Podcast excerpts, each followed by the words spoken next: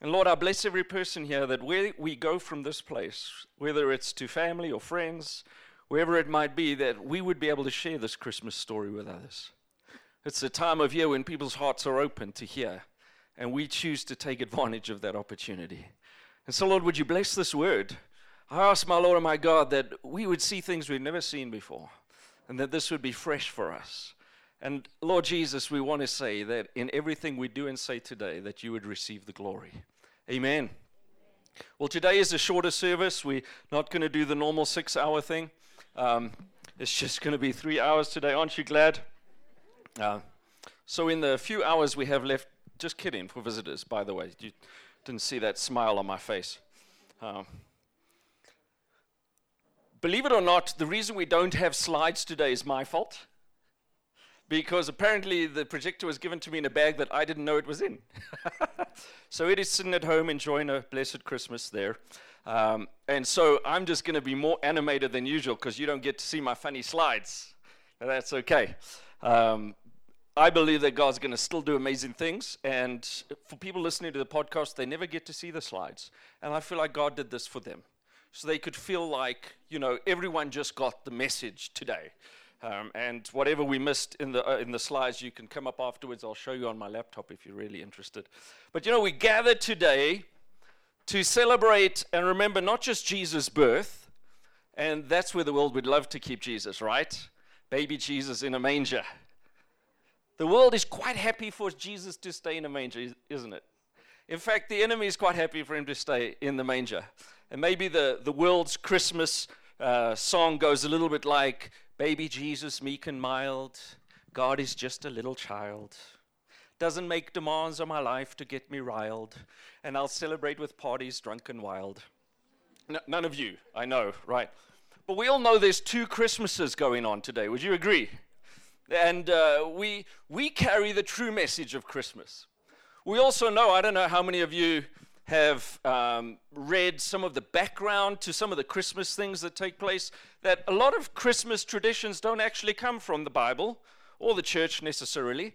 And in fact, when Carol and I were in Namibia, there were a lot of families who chose not to celebrate Christmas because of certain pagan elements. How many of you have heard about some of those, you know? And the truth of the matter is, Jesus did not come to reject anything, he came to redeem. I think it's crazy to not take an opportunity when the whole world is ready to hear about Jesus and say we're going to reject that instead of redeem it. Amen. And we're able to say things like, well, people say the Christmas tree was not of God because, you know, the tree was worshipped by pagans. And it's true, the Germans worshipped the oak tree. But you know where the Christmas tree came from? Yeah, God planted it at the beginning. He made it come forth. But there was a there was a monk who cut down and chopped down the oak tree in Germany where they would worship and instead planted a fir tree because it pointed the way to heaven. And from that day onwards, the fir tree became known as the tree celebrating the way to heaven. So you can have a tree. In fact, the first tree that was ever decorated was by Martin Luther, who lit candles in his tree. I don't know if his house burned down or not. They don't tell us that in the history books. But you know, there's a whole lot of redemption in the story of Christmas, even in just the, the, the rituals that we celebrate and the things that we do. In fact, um, it's interesting to note that Jesus, no one can say that he was just a historical figure. No one can say that Jesus was just a good man. No one can say that Jesus was even a great prophet. Jesus is who he claimed to be. Jesus is either a lunatic or a liar or Lord. Those are your only three options. Why is he a lunatic? Because only lunatics claim to be God. Right? Only lunatics say, no one can get to heaven except through me. Only lunatics say that my body is the temple and this temple will be destroyed, but I'll raise it up again in three days. That's, that's lunatic stuff if it's not true. Would you agree with me? And then he was either a liar as well because half the stuff he said about the Father and I are one. If you've seen me, you've seen God the Father. Then he was either lying or is who he claims to be, and that is the Messiah, the Christ, the risen one, King of kings, Lord of lords, name above all names. He's got to be that. He can't be something in between. Would you agree? And so we celebrate him today. Because I don't have slides, if you've got your Bibles with you, you're welcome to turn with me. But I'm going to just quickly read from Isaiah, and you don't have to turn there because I want to do this just quickly. But there are over 300 prophecies about Jesus the Messiah. Do you know what the statistical probabilities are of one person fulfilling even a fraction of those? Jesus fulfilled every one of them. That's a miracle. Would you agree? And we have historical evidence that those manuscripts were written thousands of years sometimes before Jesus. Isaiah 6 said, A virgin will give birth to a son, and they will call him Emmanuel, which means God with us, in Isaiah 6. Very many hundreds of years before Jesus. Isaiah 9, we all know this passage, and listen to what he says For to us a child is born, for to us a son is given, and he shall be placed in a manger next to a stall of Santa and his elves and the whole world shall look upon him and say, Oh, sweet Jesus. And they shall celebrate and be merry and get drunk and raucous. Don't say I didn't warn you. No, let's see what he says about this child, this baby. The government will be on his shoulders. He will be called Wonderful Counselor, Mighty God, Everlasting Father, Prince of Peace. Can you tell this is no ordinary baby? Of the increase of his government and peace, there will be no end. He did not die, his government is still increasing.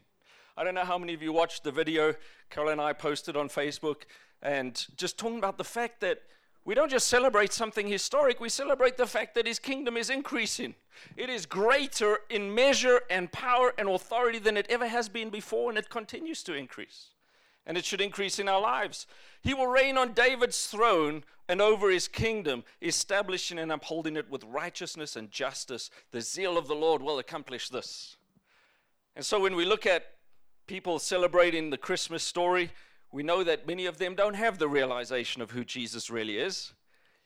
Welcome to lesson one on what you can tell them at lunchtime today. Hallelujah. You see, there are two times in the year when people will come to church and hear about Jesus if they never go again, unless it's maybe marriage, you know, the, the three birth, marriage, and we all know the other one. That Easter and Christmas are the two times people are open to hearing about Jesus. Can I propose to you that the message of each Easter cannot be separated from the message of Christmas? They are one and the same message. And we cannot celebrate the baby Jesus without celebrating King of Kings, Lord of Lords, and what he came to do. Let me ask you this. When we celebrate Nelson Mandela's birthday, would we have celebrated Nelson Mandela's birthday if he just lived in his quiet rural town and no one ever knew about him? Would you agree? He may have still been a great man. Why do we celebrate his birthday? Because of what he accomplished in his life, because of the legacy he left. Would you agree? We only celebrate someone's birthday because of what they did, what they accomplished, the purpose for which they came. So we celebrate Jesus not because he was born in a manger, but because of what he did after that. Would you agree? And so, yes, we celebrate that. And the story of Easter is a story that started not just in the manger. So I'm going to tell you a bit of a Christmas story today. Is that okay? Most of you would see my picture right here. There's a picture of Mary and Joseph in the little stable. Everyone see that? At least Jesus had a stable birth. Some of us. Um, was born in a very stable environment. And he was born in a little bed made, you know what a manger is? It's where the animals eat out of. so they would fill it with straw and hay, and the animals would eat. So they told the animals, shoo shoo, and the animals step back and they put Jesus in the manger. And I think the animals were well behaved because the Holy Spirit and some angels were there at the same time. And as they placed him in that basket, people would say, well, that's the beginning of, of the Christmas story. Or maybe the angel that spoke to Mary or Joseph, that's the beginning of the Christmas story. Can I propose to you that the beginning of the Christmas story actually is before the creation of the world? In fact, if we talk about the beginning, of the Christmas story, we have to start with in the beginning. Anyone know where that is in the Bible? Genesis 1 1, right in the beginning. Unless you go to the contents page, but that's not really the beginning of the Bible because that's not in the early manuscripts. But in the beginning, God created the heavens and the earth. Remember that? He created all the animals, He created everything that you see, that we see that He created. Why did He create it? for you and me. He made everything in this universe for you and me. So when people say, oh, are there other creatures out there? Are there aliens out there? God created the stars for you and me. There's lots of scripture to talk about this. It's for us to look up there and see the greatness of who He is, that He can say that everyone who looks at creation will be without excuse to know who God is. Whether they've heard the message or not, all creation shouts who He is. And to look at creation is to be able to say, only a God could have created this. Anyone who believes in evolution, well, then I'd say lunatic just study the stats. But let me say this to you that in the beginning, God created, and I believe that He knew when He created man that man would fall. Because it says that Jesus is the Lamb who was slain when? Before the foundations of the earth. Which means God already had instituted a plan. He knew man would fall, and the story of Christmas starts in Genesis. If you want, if you're very quick in your Bibles, you can flip around with me. But in Genesis 3:15, we see that everyone's blame shifting, and God eventually says this to Satan. Satan, I will put enmity between you and the woman, between your seed and hers. He will crush your head and you'll just bruise his heel. Which one sounds like a worse injury? I'd say the devil got the worst injury, right? Someone crush your head or bruise your heel, which choice would you take? And so we see right from the beginning, God says he's going to come. Then, if we move to the Old Testament and we read the Gospels about the birth of Jesus, there's one apostle who had a revelation about Jesus more than any of the others. The apostle, he refers to himself as the apostle who Jesus loved. So he loved Jesus really, very much. In fact, at the Last Supper, he was the disciple that was reclining on Jesus' chest. You've got to be pretty close to a guy to recline on his chest while eating dinner. In fact, when Jesus said, One of you is going to betray me, John was the only apostle who heard who it was going to be because Jesus spoke it right to him. That's why the other disciples were like, Is it me? Who's it going to be? Didn't know who it was. John, who knew Jesus more intimately, was the only disciple prepared to go to the cross with him, which means he was the only disciple that God spared from martyrdom. Every single other of the apostles was martyred. And John writes his gospel after the others. He puts things in his gospel that none of the other three put in. Matthew, Mark, and Luke are considered what they call synoptic gospels. They're very similar. John comes and he brings a whole new emphasis. So, can we look at John 1? And you, you're welcome to get there with me. If you've got your Bibles now, turn to John 1. If you don't have your Bibles, I know you've memorized them, so that's fine. And he talks about the birth of Jesus, and he starts very similarly to Genesis. How does John begin? In the beginning. I think he's trying to create a very similar feel to those who had read the Old Testament. And he says, In the beginning was the Word. The Word was God, and the Word was with God. Through him, all things were made. So hang on, we're talking about baby Jesus in a manger, and John's saying that baby that was born in a manger is the one who was the Word, who was God before. He became a child, but he was not always a child. He was not always a man. He was not always human. He was, in fact, the God who created the universe. Everything that was created, the Bible says, then God said. How do you say? You speak word. The Word of God came forth and created everything. And it says that through him all things were made. Nothing that was made was made without him. In him was life, and that life was the life of man. He goes on a little lower and he says that he is the light as well as the life. The true light that gives light to everyone came into the world. He was in the world, and though the world was made through him, listen to this though the world was made through him, the world did not recognize him. And he didn't seem to be doing these big flashy things to prove. He wanted people to believe by the words that he spoke. The world did not recognize him. He came to that which was his own, but they did not receive him. And I love what he says after this. But to all who did receive him, he gives the power to become the children of God. Isn't that cool? So Adam and Eve fell away and lost their relationship with God, and God had to separate them from the garden, and God could not dwell with man anymore.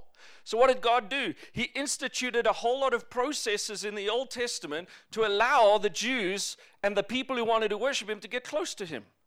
And so He instituted practices that He said, if you do all these things right, it will open a door for me to be able to spend time with you. That's how much He wanted to be with Him.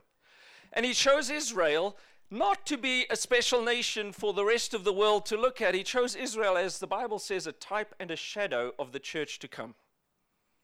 And he chose Israel and he said, I'm going to do things in Israel. And he gave them holy days and he gave them feasts that they had to celebrate. And he said, If you do all of these things, I will dwell with you, I will be with you, and show you what it will be like when the Messiah comes because he will fulfill all of those holy days. He will fulfill all of those feasts. And he will become the last lamb sacrifice so that you can be with me. Because God's ultimate desire is to be with man. They didn't call Jesus man in manger. They didn't call Jesus child, baby. They called Jesus Emmanuel. That's prophetic because Jesus was the fulfillment of all of the Old Testament saying that God wants to be with you. Emmanuel means God with you. And we don't realize, maybe because we take it for granted under the new covenant, that we can just be in Jesus' presence, we can step right before the throne. Sometimes we take it for granted and don't realize how much it took for us to be able to be able to step into his presence like that. Amen. And so Jesus, when he came, he didn't just come to die, he lived a life that showed that he fulfilled every single one of those. The Word became flesh. He made his dwelling among us. We've seen his glory, the glory of the one and only Son, who came from the Father, full of grace and truth.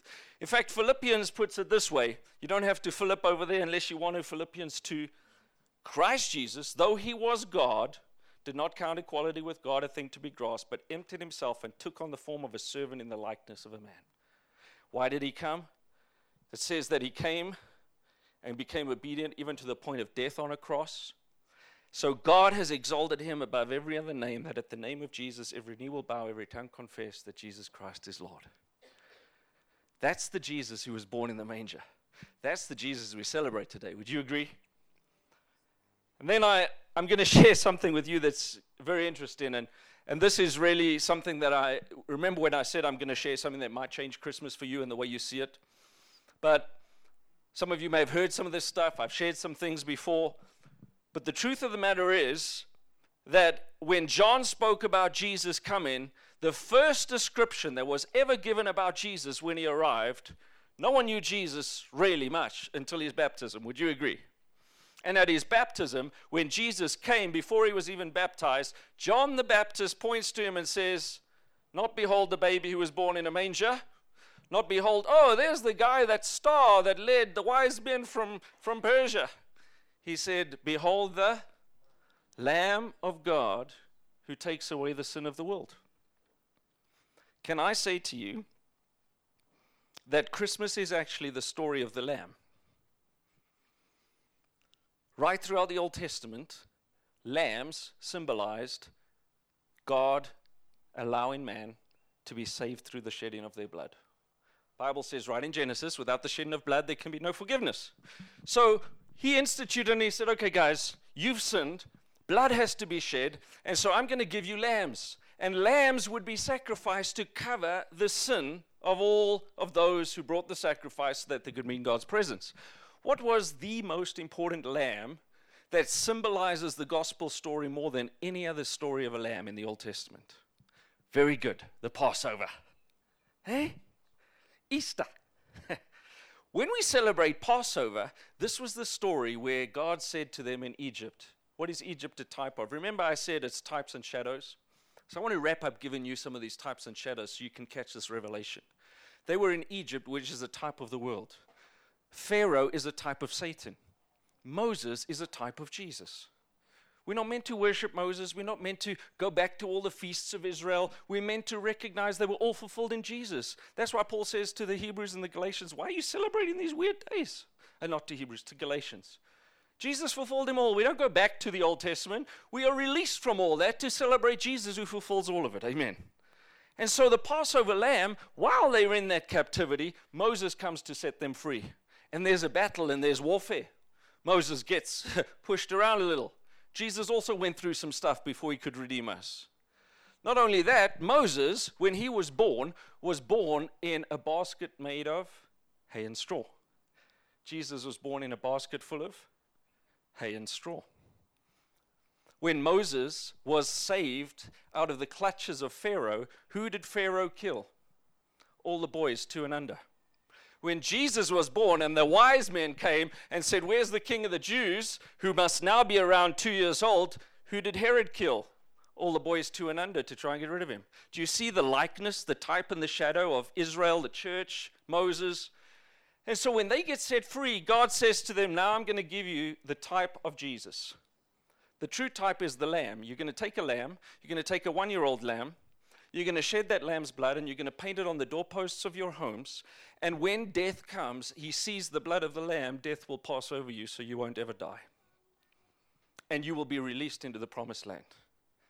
So, those who embrace the Lamb of God, Jesus, the fact that he shed his blood for you, are the ones that death passes over in the second death. Isn't that cool?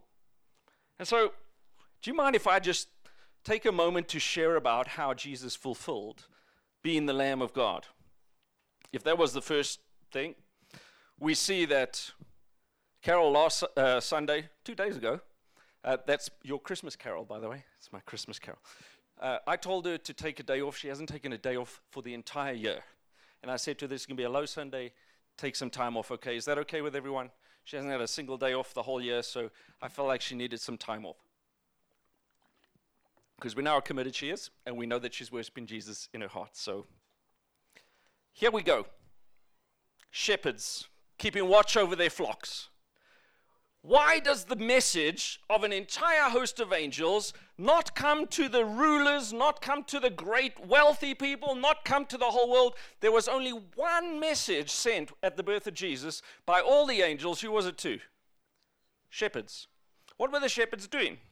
They were keeping watch over their flocks at night in the fields. So let me say this to you both the Talmud, as well as many Hebrew rabbis, as well as Messianic rabbis. I've done a lot of research. I had the references. Can you all see the references up there? Go and read it up for yourself so you can believe me. Have done a lot of research on this. And the fact is that the shepherds would only be out in the fields at night when the sheep were giving birth to new lambs. Because every other time, sheep would be penned up at night. Secondly, you don't go out with the lambs at night in winter. Okay? they would only do it in the springtime. So, look, most of you know Jesus wasn't born December 25th, and that's okay, he's eternal. We can choose any day to celebrate Jesus. Truth of the matter, he was born in the springtime, which is our March. And when the angels come and give this message to the shepherds, the shepherds are standing there. The first week of the month of Nisan is the week that lambs are born in Israel. Isn't that cool? Lambs aren't born all through the year. And what were the shepherds doing? Their whole job, the Talmud tells us, many rabbis will tell us, that the shepherd's job that time of year was to be with the sheep at night in case they gave birth at night. So they were keeping watch. They weren't just looking after the sheep sitting there chilling, they were keeping watch for what? Newborn lambs. And the very shepherds who were looking for newborn lambs, the whole of heaven comes and says, Let me show you the newborn lamb of God that takes away the sin of the world. And those very shepherds who were called to look for lambs get sent to the manger to see the lamb. Isn't that cool? Some of you feeling a little sheepish now? I'm really not trying to pull the wool over your eyes. John, when he introduces the Messiah, he says, when he saw Jesus coming toward him, Look, the Lamb of God who takes away the sin of the world. This is what I meant when I said, The man who comes after me has surpassed me because he was before me. That's the message of Christmas. So, the first week of Nisan is also an interesting one because Jesus, remember I said he gave holy days to Israel. Virtually every important event in Jesus' life fulfilled a holy day. Virtually every significant central thing that Jesus did was either on a holy day or a feast in Israel. Because if God chose him before the foundations of the earth, don't you think everything he gave to Israel and the world to do for him would have been a type and a shadow of his coming? So he's coming fulfilled all of it. So Nisan, believe it or not, means anyone any Hebrew scholars know what Nisan means? It means new beginnings. Just say cool.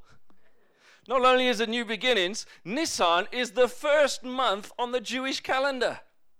So the month of Nisan, the beginning of Nisan, is the beginning of the new calendar. And to the Hebrews and the Jews, that meant the old calendar's gone and the new calendar has come and we start a whole new calendar. Not only that, but I think that you will recognize that our calendar today has been changed forever because of his birth. Your birthday is determined by his birthday. I was born 1960. I'm not going to tell you.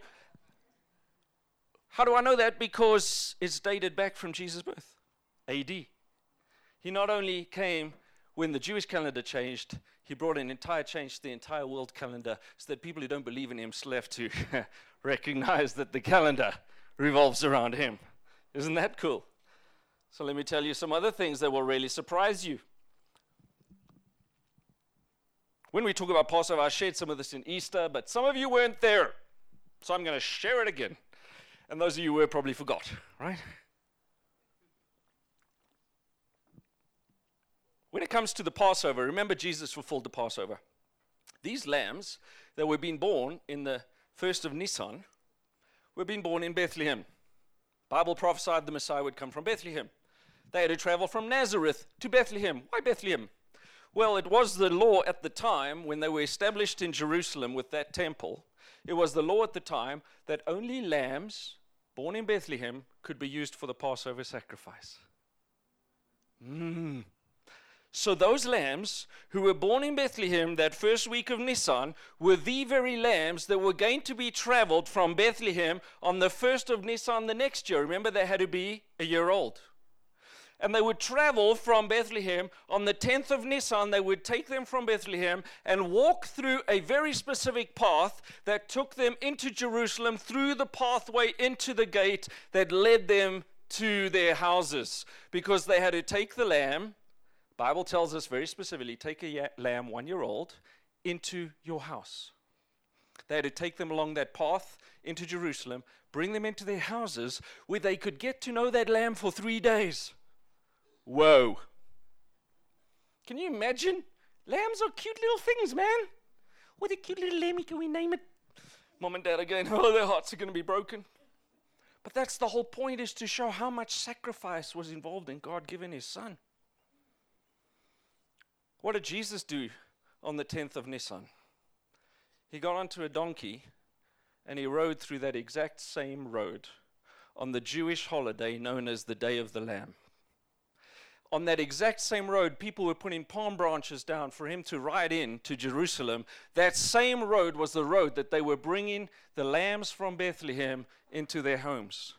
At the same time they were bringing the lambs into their houses, God was bringing his lamb into his house because Jesus came into Jerusalem, went straight to the temple. Isn't that cool? Jesus brought his lamb into the house. I think some of this is quite interesting, don't you? First week of Nisan, 20th of March, that's when Jesus was really born. It would mean we'd be celebrating Christmas and Easter in the same couple of weeks, and so I think it was God's will that we had a break to celebrate, you know. So we can have two times to message the whole world on this. In fact, we also know the exact date because of the star. Remember the star? The wise men in the east, who were they? They were called magi. We often, people talk about, oh, magi were astronomers and astrologers and, you know, they were into magic. No, actually, who set up the magi and who was the ruler of the magi in the Old Testament was Daniel when Daniel was taken into captivity, he was the leader of the wise men. God gave Daniel, if you read Daniel, the prophetic words about the coming of the Messiah, even the end times. And how much of you believe Daniel would have passed on the information that would have been handed down to the wise men of Persia? And there was a belief system in Persia at the time when they studied the stars that there were various stars given to various meanings. So the star of Jupiter was the star of the kings. So when they saw Jupiter, that's the star of the kings. Aries was the constellation of Judah, Judea. And you know that on the first of Nisan, the Bible says, not the Bible, modern astronomers tell us today that 6,000 years, every 6,000 years, this happens. Only once every 6,000 years. There's a constellation between Jupiter, Saturn, Venus, and Mars that created a very, very bright star in the sky that had never been seen before. They looked and they said, Hang on, that's the star of the king. That's the constellation of Judah. That means a king's been born in Judah. Let's go and worship him. Ain't that cool? Now, how many wise men were there? Well, if you went to Sunday school, there were three, right? Why were there three? Because they gave gold, frankincense, and myrrh. Isaiah prophesied this, by the way. It was prophesied long before that camels would come from the east bearing gifts of gold and frankincense. But I want to tell you that that journey took two years. so the wise men weren't at the stable. If you've got a little picture of a stable with wise men there, just take them out because they were not there. The Bible says when they came, they arrived and he was in a house already. He was already a toddler. Took him two years. That's why Herod killed all the babies two years and under because that's how old Jesus would have been. And the wise men traveling two years through treacherous, treacherous territory, treacherous territory, say that with me, there would have been a whole caravan of them. There could literally have been a hundred of them. And when they got there, there was an entire entourage. You don't just travel three men on a two year journey through treacherous territory. And we know that that took place. The star was there. Astronomers could tell us very, very clearly today when that constellation took place. Isn't that cool? And so, if we see him as the Lamb of God, the lambs that they were bringing in were only temporary, but only Jesus could become the final lamb. Why do you think God destroyed the temple? So they would never be tempted again to sacrifice an animal because Jesus was the final sacrifice. In AD 70, he destroyed the temple so that we could know he's the only lamb. Now, 10th of Nisan, they got him, they're in the houses. On the 14th of Nisan, they would start to prepare the lamb for the sacrifice of Passover. What was Jesus doing on the 14th of Nisan? Sitting with his disciples at the Last Supper, saying to them, This bread represents the new covenant. This bread represents the covenant of my body being broken for you. This cup represents the new covenant, my blood being shed for you. Right there, he said to them, I'm the lamb who's going to have his body broken, who's going to shed his blood, so that you'll never have to sacrifice another lamb ever again. And he goes out and he walks the same path that that lamb would have been taken, where he gets arrested and dragged off to be crucified. Here's the interesting thing.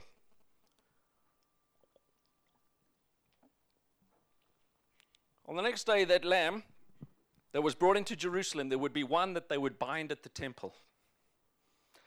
The very hour that that lamb was bound at the temple for all to see publicly, Jesus was bound on the cross for all to see publicly. The exact same time. In fact, we know the very hour that they would slaughter that lamb for Passover. The very hour the lamb was slaughtered. Why do you think Jesus hung on the cross for so many hours? He was fulfilling prophetic words every hour. Everything he went through fulfilled prophecy. And I don't have time to do that anymore because I'm wrapping up, okay? So if you want all of that stuff, you can talk to me next year. When Jesus said, It is finished, and gave up his last breath, they sacrificed the lamb that was brought in to the temple. And the temple curtain was torn in two to say that that lamb that you sacrificed at the temple is no longer necessary. Everyone can come through the lamb that has died. Isn't that great? And then when does he rise? He also rises on a holy day. That day that he rose was the day of first fruits.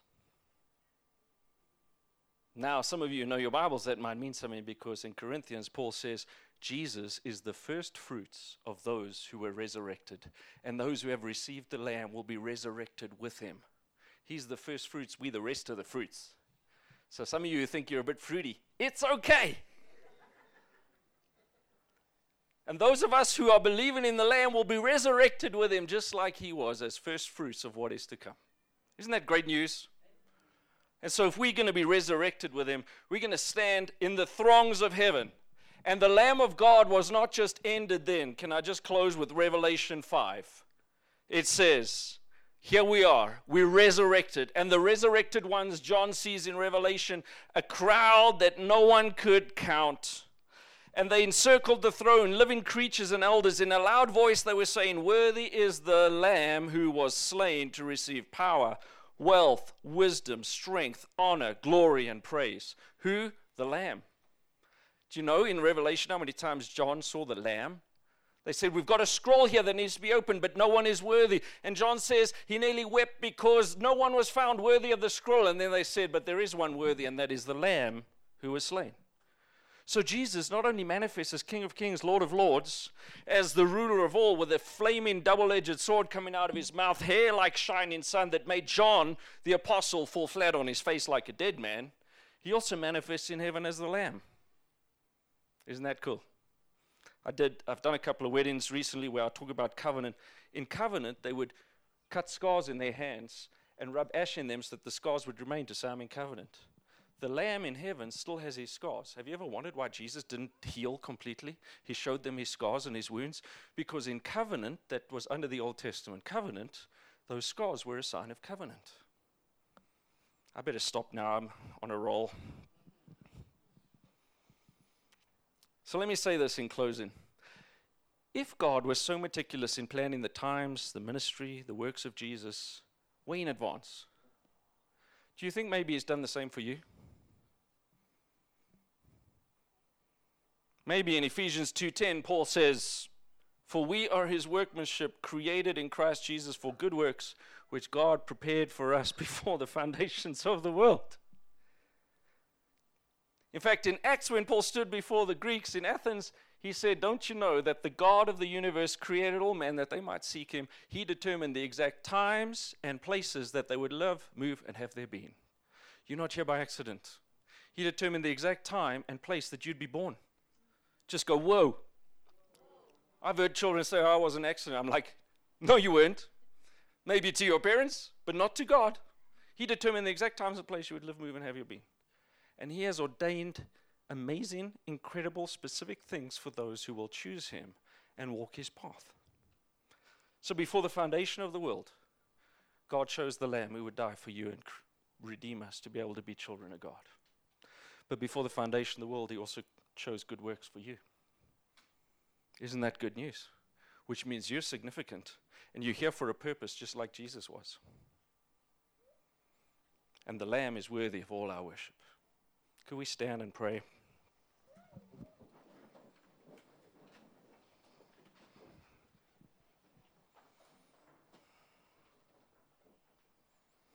Jesus, King of Kings, Lord of Lords, name above all names.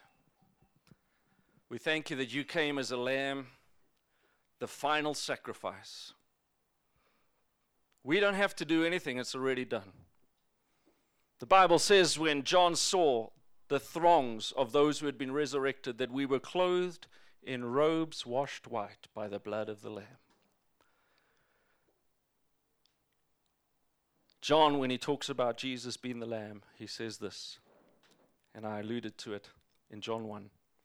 To those who receive him, he gives the power to become the children of God. Let me tell you, if you've received Jesus as the Lamb, if you've received the shedding of his blood, the breaking of his body, that he has done it all for you, there's nothing more you need to do.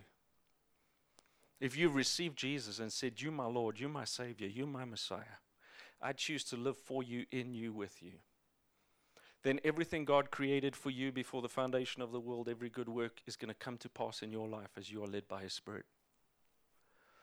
Father, I pray for each person here Give us a revelation of what you've done. But not just to celebrate that, to celebrate the fact that you've called us too. You've called us, as Jesus said, that we can even do greater works than he did. And we want to do those good works. And today we put up our hands and we say, Jesus, use me. Jesus, today let me be the voice of the Lamb wherever I go. Lord, wherever I go during these holidays, when I go back to work or school, wherever it might be, I declare right now, I want to be used for those good works. How many of you would raise your hands and say, Yes, Lord, would you do that? Thank you, Jesus. Release those good works, Lord.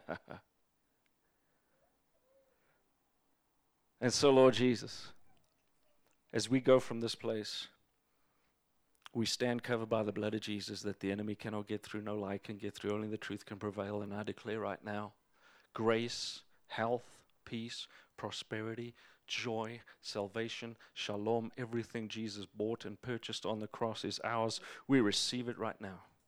And would you say this with me in closing? Lord Jesus, Lamb of God, thank you. You died in my place. You shed your blood for me. Your body was broken for me. And I receive that sacrifice. And I stand now with confidence before the throne of grace, washed white by the blood of the Lamb. Nothing more I need to do. Not ashamed, justified, just as if I'd never sinned. Righteous before you. Use me today, Lord. Cause me to see you in new ways and reveal you to others in new ways. In Jesus' name. Amen. Why don't you give him a hand?